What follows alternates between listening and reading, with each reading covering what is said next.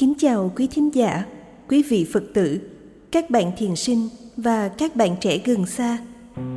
Quý vị đang theo dõi chương trình Radio Tuổi Trẻ Gốc Bình Yên, được phát sóng định kỳ vào mỗi Chủ nhật hàng tuần trên kênh YouTube Tu Viện Vườn Ươm, Làng Mai, Thái Lan. Thơ và nhạc là ngôn ngữ của tình yêu. Thơ và nhạc giúp cho tình yêu được thức dậy và đi vào trái tim của những người đang yêu.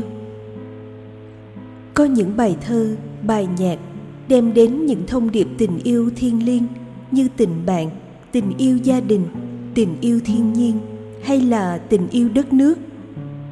Bên cạnh đó, thơ và nhạc cũng chuyên chở những cung điệu và các âm vần của nỗi nhớ niềm đau.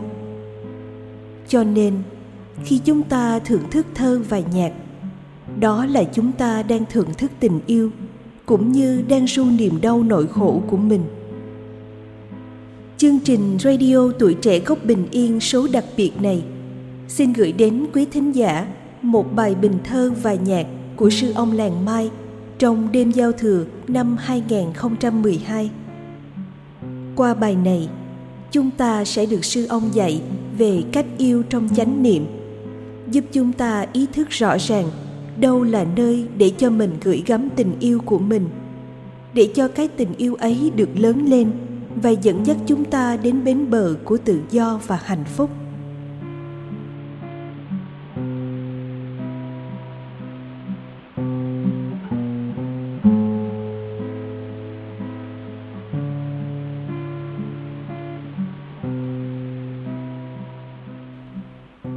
phúc. Gửi gắm niềm tin, sư ông Làng Mai. Trích lá thư Làng Mai số 36. Sư ông Làng Mai bình thơ đêm giao thừa năm 2012. Người nghệ sĩ ngoài đời sáng tác ra những bài thơ bản nhạc vì họ có những niềm đau nỗi nhớ trong lòng. Khi một bài thơ đẹp hay một bản nhạc hay của người nghệ sĩ được sáng tác ra thì sẽ có nhiều tâm hồn đồng cảm mượn nó để ru những niềm đau nỗi nhớ của mình. Ai mà không có những nỗi nhớ niềm đau. Cho nên người ta tiêu thụ thơ và nhạc nhiều lắm. Trịnh Công Sơn từng viết nhiều bản tình ca rất hay, khiến cho bao người sử dụng để vỗ về niềm đau của họ. Nếu mình không thích nhạc Trịnh Công Sơn, nghĩa là mình không có những nỗi nhớ niềm đau ấy trong lòng. Trịnh Công Sơn đã trải qua nhiều nỗi đau. Những mối tình của ông thường rất ngắn ngủi.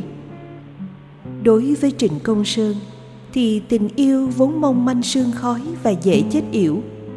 Trong khi đó thì tình bạn lại bền vững, đem đến cho mình niềm vui và sức khỏe. Niềm vui của Trịnh Công Sơn là được ngồi hát cùng bạn bè. Cái mà ông được thừa hưởng trong cuộc đời chính là tình bạn. Trịnh Công Sơn cũng từng có cơ hội được gần gũi với các vị xuất gia, từng được nghe kinh, nên thỉnh thoảng trong nhạc Trịnh có phản phất âm hưởng của tiếng kinh. Thời bấy giờ, thanh niên Việt Nam có những thao thức mà không nói lên được. Đó là ước muốn chấm dứt cuộc chiến tranh vô nghĩa, mà trong đó người Việt phải buộc lòng giết nhau bằng ý thức hệ và bằng vũ khí nước ngoài. Trong số những người thanh niên ấy có Trịnh Công Sơn. Thỉnh thoảng, Trịnh Công Sơn cũng nói ra được một vài điều. Do đó, có khi nhạc của ông được gọi là nhạc phản chiến. Những bài nhạc nổi tiếng thời tiền chiến như bài Bến Xuân của Văn Cao cũng là để ru những nỗi nhớ niềm đau của mình. Trong bài Bến Xuân, Văn Cao tưởng tượng mình có một ngôi nhà bên bờ suối và có người yêu đến thăm mình. Chuyện này chưa từng xảy ra. Ao ước trong đời thực không được thỏa mãn, nên nhạc sĩ phải đưa nó vào thi ca. Khi bài hát này ra đời, có rất nhiều người sử dụng để ru những ước vọng của mình. Người thanh niên nào lớn lên mà không khao khát yêu thương và được yêu thương? Nhưng người có hạnh phúc trong tình yêu thì ít, mà người gặp đau khổ trong tình yêu thì lại rất nhiều. Tại vì cả mình và người kia đều chưa biết cách yêu thương. Hãy nghe bài thơ sau đây của nhà thơ Đàm Thị Lam Luyến. Nếu ta gửi tình yêu vào một nơi chân thật, thì tình yêu của ta sẽ thành hương thành mật. Gửi tình yêu vào đất, được hoa trái đầy cành. Gửi lên trời cao rộng, sẽ được ngọn gió xanh.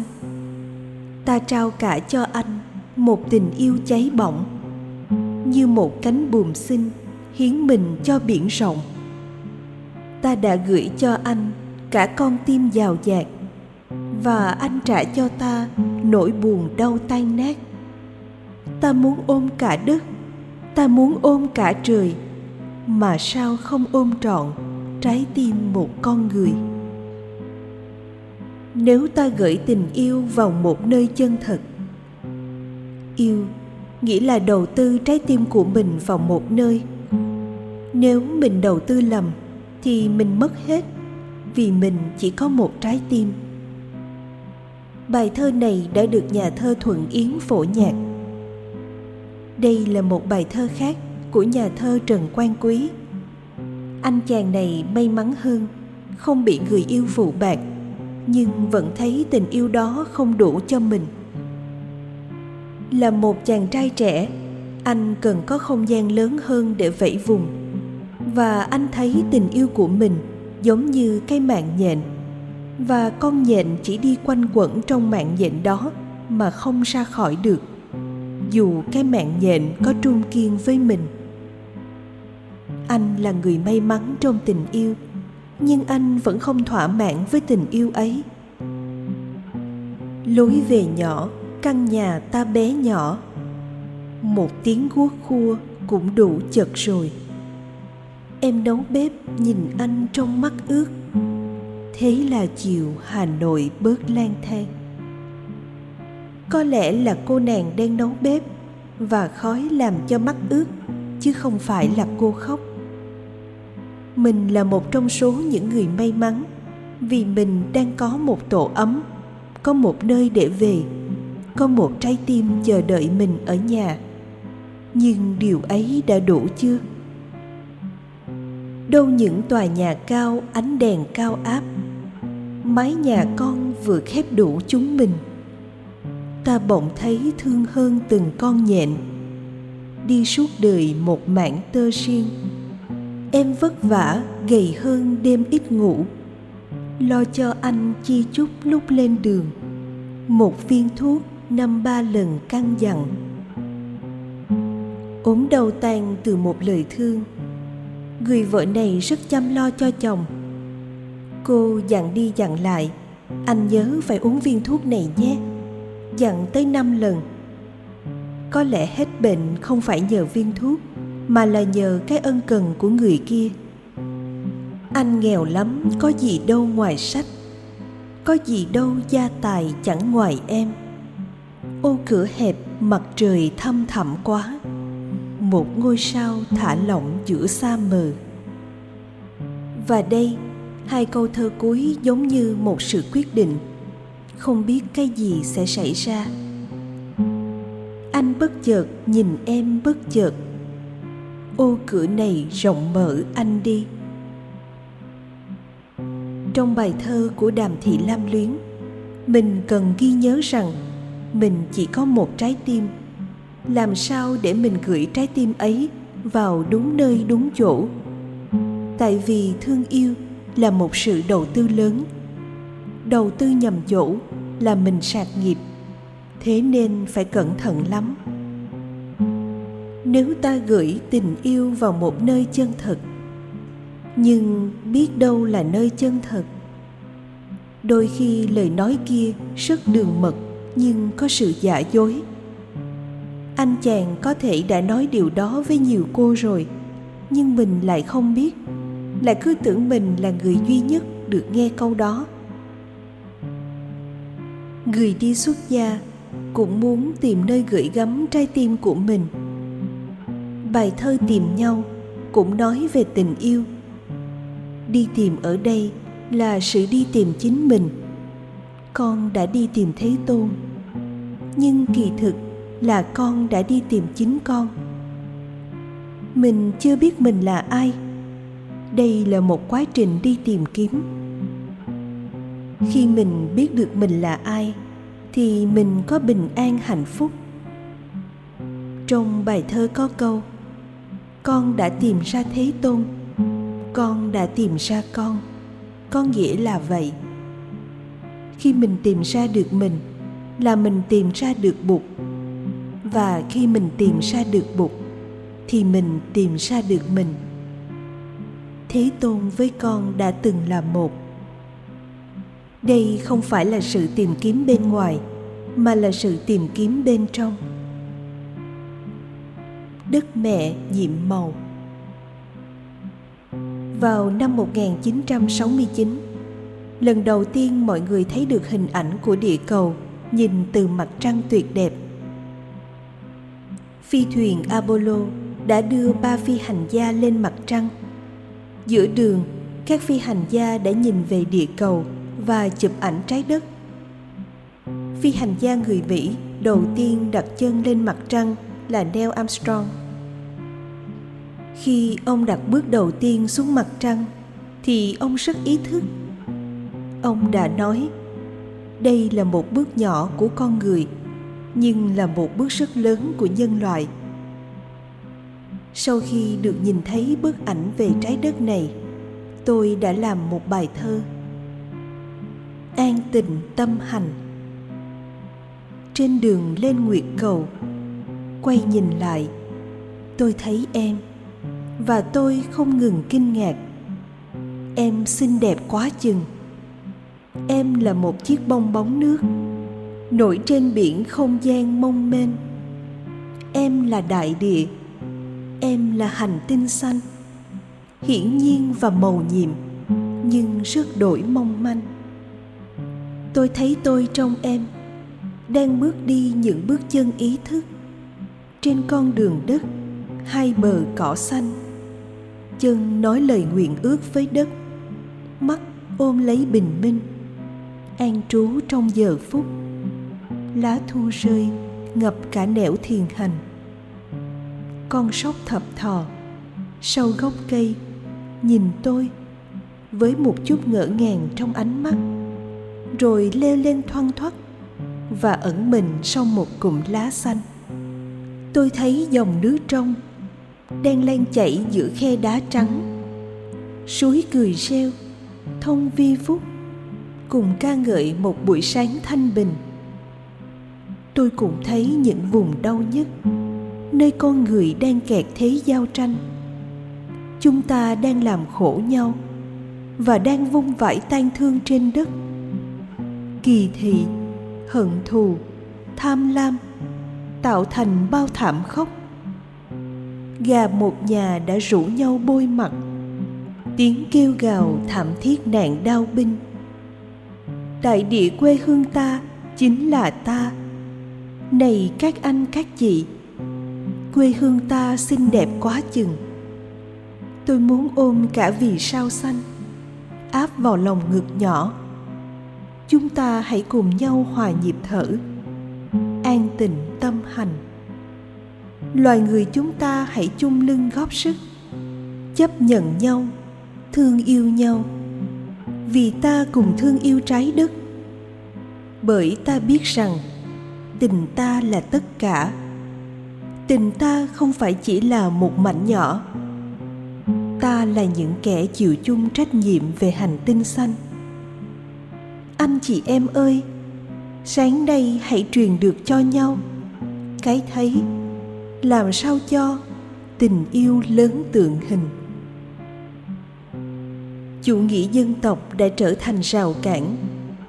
Sự đấu tranh của các dân tộc với nhau không cho phép chúng ta có thời gian và năng lượng để thay đổi sự sống và bảo vệ hành tinh này. Thế nên, bài thơ này có câu: tình ta không phải chỉ là một mảnh nhỏ. Ta là những kẻ chịu chung số phận của hành tinh xanh. Mỗi nước đều coi đất nước của mình là một bà mẹ. Ở Việt Nam, ta nói là mẹ Việt Nam. Ở bên Pháp, ta nói là La Mère Forti. Nhưng những bà mẹ đó chỉ là một mảnh nhỏ, trong khi bà mẹ lớn của chúng ta là trái đất. Hiện bây giờ, các bậc thiện tri thức trên thế giới đã thấy rõ rằng sự tranh chấp giữa các nước với nhau là một rào cản lớn, khiến cho chúng ta không có cơ hội bảo vệ cho hành tinh của chúng ta. Vì muốn bảo vệ đất nước mình nên cũng muốn nước mình có bom nguyên tử. Vì muốn bảo vệ nước mình nên mình cũng muốn khai thác cho đất nước mình giàu mạnh để chống lại những nước khác. Vì vậy cho nên mình đang đi trên một con đường không thuận lợi cho việc cứu hộ hành tinh. Học hành của đất. Có một lần Đức Thế Tôn dạy chú Tiểu La Hầu La: con hãy học theo những đức tính của đất thì con sẽ có hạnh phúc. Đất có tính kiên trì, bền vững, luôn trung kiên mà không phản bội. Đất không kỳ thị. Đất thương yêu và ôm lấy tất cả mọi loài, dù là những đứa con mà trái đất sinh ra có thế nào đi nữa, thì đất mẹ vẫn luôn luôn đưa hai tay đón lấy khi nó trở về. Đất có năng lực sáng tạo.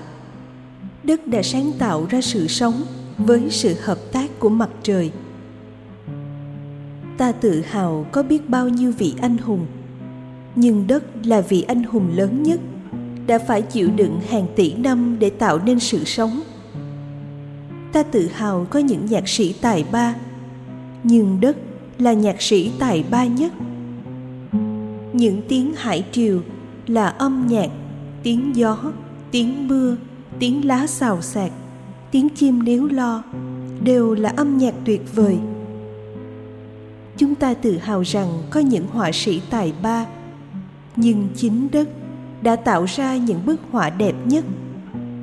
Đông sang tuyết vũ, xuân tới trăm hoa đua nở, có liễu lục đào hồng.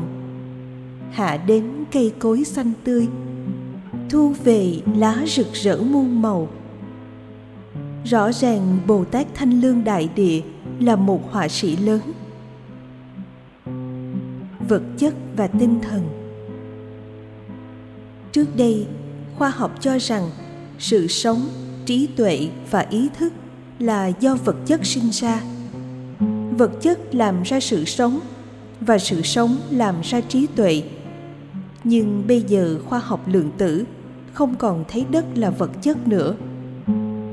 Có những nhà khoa học nói rằng ý niệm trước đây của chúng ta về vật chất là một sai lầm. Người ta đã khám phá ra rằng vật chất là năng lượng. Nó là những đợt sống, và chính tâm thức của mình cũng là năng lượng, là những đợt sống. Tâm thức có sức mạnh rất to lớn.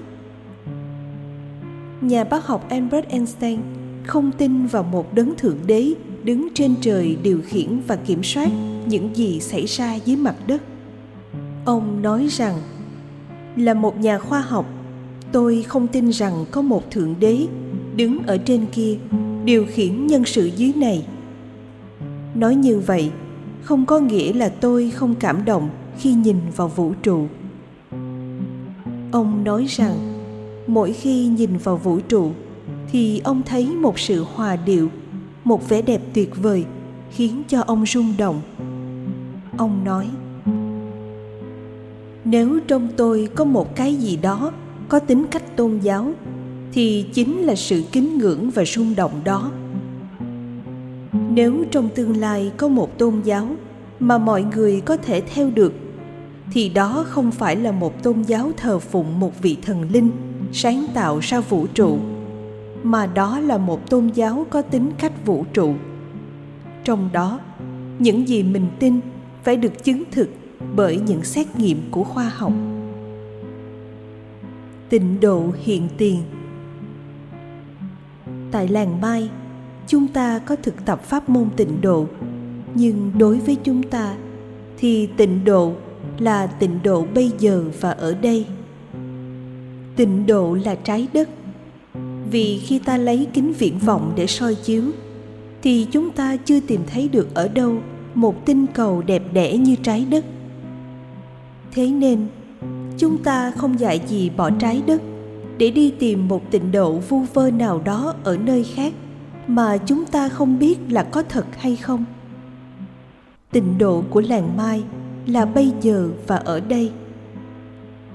Nếu mình biết thở, biết đi thiền hành, thì mỗi hơi thở và bước chân như vậy đem mình về với giây phút hiện tại để khám phá ra bao điều kỳ diệu. Chánh niệm là ý thức mình đang có mặt để biết những gì đang xảy ra trong ta và xung quanh ta. Đó là tịnh độ hiện tiền. Nói rằng tịnh độ hiện tiền nằm ngay trên trái đất thì khoa học có thể chấp nhận được. Không ai có thể phủ nhận điều đó.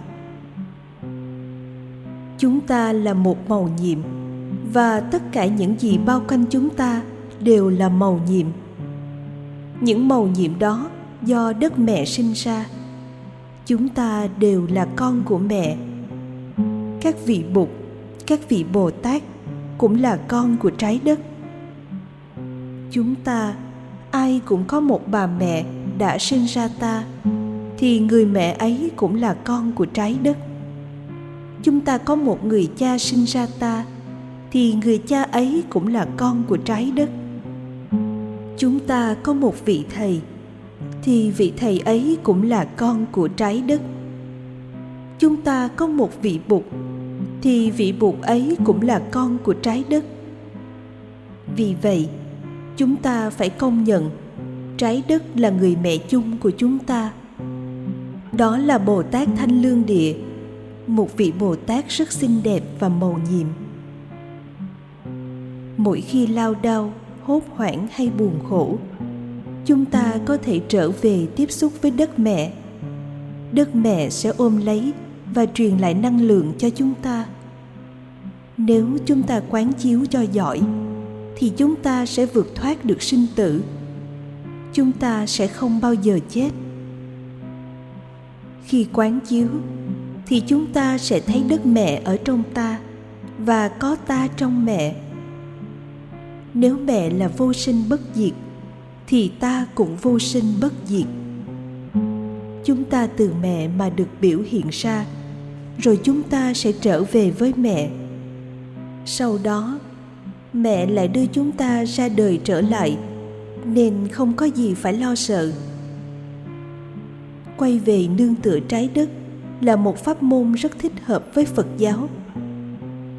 Albert Einstein cũng nói rằng, nếu có một tôn giáo có thể đóng vai trò một tôn giáo vũ trụ, căn cứ trên những bằng chứng xác thực có thể đi đôi với khoa học, thì đó là đạo Bụt. Ở làng Mai có một bài kinh mới, kinh ca tụng đất mẹ. Bài này không những Phật tử mà cả những người không phải Phật tử cũng có thể tiếp nhận được và thấy đây là một sự thật.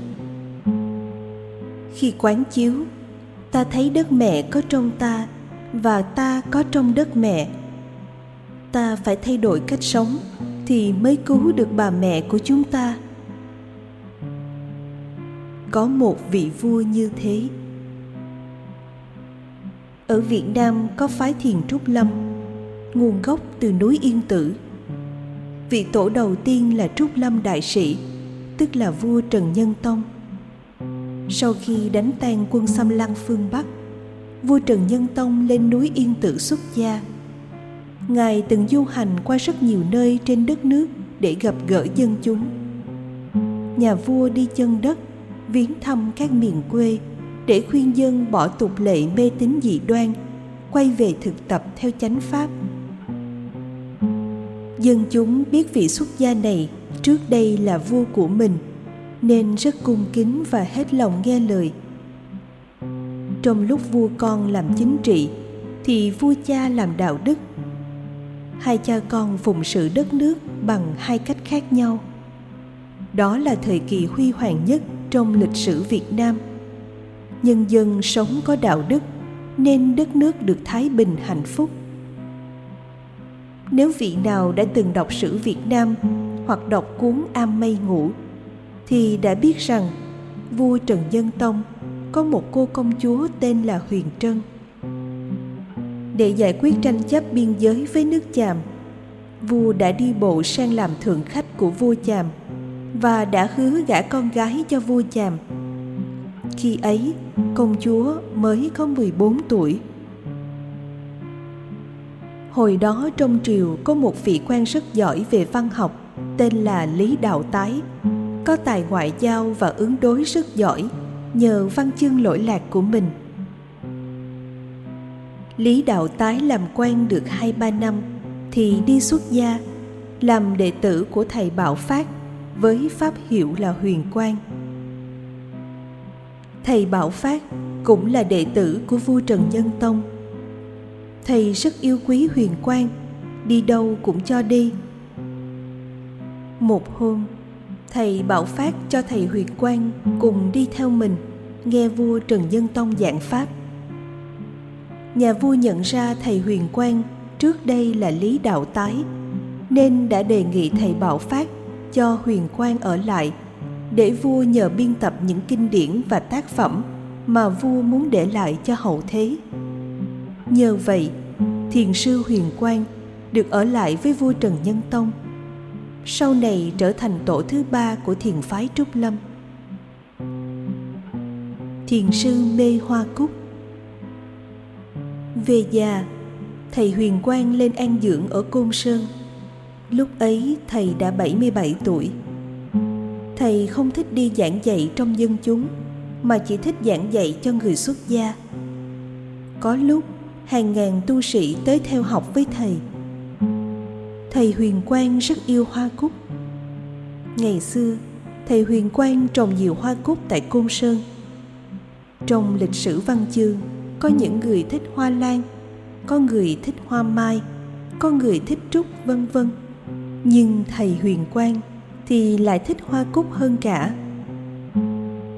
Thiền sư Huyền Quang có làm một bài thơ về hoa cúc.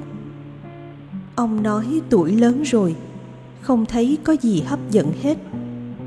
Ngoài thì giờ ngồi thiền, tụng kinh, thổi sáo, đi chơi, thì thầy trồng cúc, trồng khắp nơi, sân trước, sân sau, trên lầu, dưới lầu. Sau mỗi buổi ngồi thiền, việc đầu tiên là ra chăm vườn cúc. Mỗi khi nghĩ tới cúc là trong lòng ông rộn ràng như khi nghĩ tới người yêu vậy. Đường nhà tượng hữu tre reo gió, vườn cảnh Tây Hồ đẹp nét mai. Nghĩa khí chẳng đồng tình chẳng hợp, cúc hoa nở sáng khắp vườn ai. Ngàn sông không đủ thấm lòng già, bách vịnh mai hoa vẫn kém xa.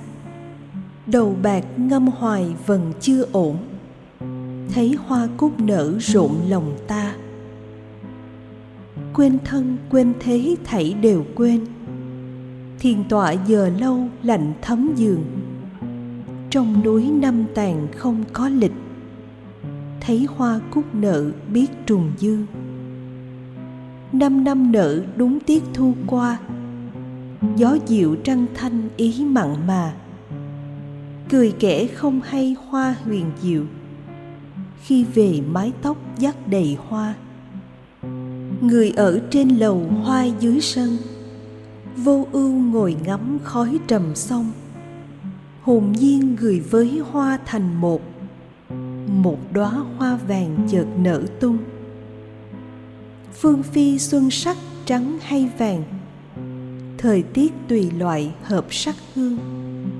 Khi mọi loài hoa rơi chật đất, dậu đông hoa cúc vẫn chưa tàn. I am in love. Tôi cũng hơi giống thầy Huyền Quang ở điểm là rất yêu hoa cúc. Tuổi của tôi bây giờ lớn hơn tuổi của thầy Huyền Quang, nhưng đọc bài thơ này tôi thấy rất hợp ý. Có những lúc trên xóm thượng hay khi ở Phương Khê, làm việc một hồi chợt nhớ tới ở ngoài kia có trăng, có trúc, có con đường thiền hành, thì trong lòng rộn lên. Tôi đặt bút xuống, choàng áo và đi ra ngoài. Giây phút ấy đem lại cho tôi rất nhiều hạnh phúc. Mỗi buổi sáng thức dậy, sau khi rửa mặt, mặc áo khoác lên, rồi đi bộ từ thất ngồi yên lên thiền đường. Mỗi bước chân như vậy giúp mình tiếp xúc với thiên nhiên, trăng sao, cây cối, hạnh phúc vô cùng. Tôi có viết một bức thư Pháp, I am in love with Mother Earth. Giống như một chàng trai trẻ, khi nghĩ tới người yêu thì lòng rộn ràng. Tôi cũng vậy. Tôi đầu tư vào trái đất. Bồ Tát Thanh Lương Đại Địa đã đem đến cho tôi biết bao hạnh phúc. Đầu tư vào vị Bồ Tát này là chắc ăn nhất. Chúc các vị trong tăng thân một năm mới đầy bình an và hạnh phúc.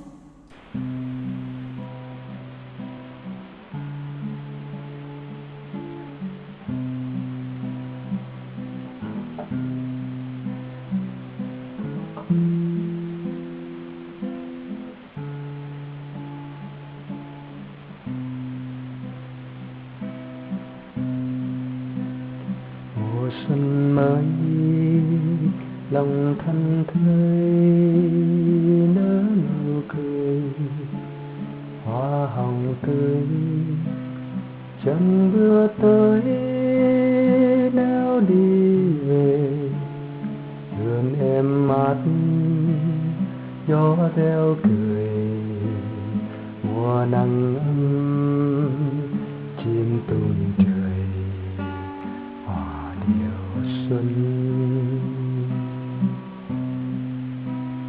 Một ngày mới đời cho ta mất người, tình thương lớn tay nắm lấy đôi tay người, cùng bước tới hướng mắt trời, chiều con tim chung nhịp đập cùng mùa xuân.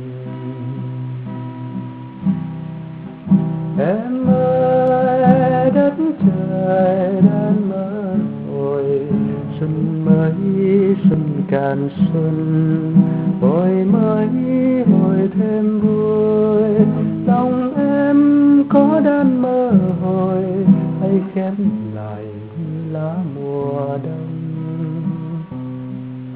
Em ơi lên xuân đã truyền, nhờ xuân tuôn tràn em còn đợi chi.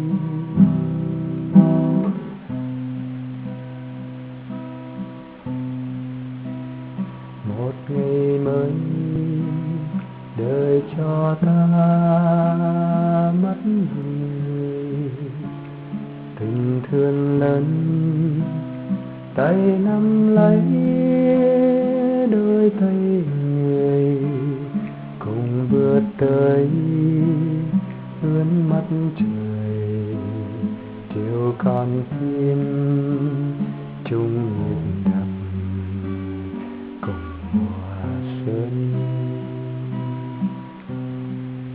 Em ơi đất trời đang mơ hồi, xuân mới xuân càng xuân, hồi mới hồi thêm vui, lòng em có đang mơ hồi hay khép lại lá mùa đông. Em ơi lên xuân đã truyền, nhờ xuân tuôn tràn em còn đợi chi.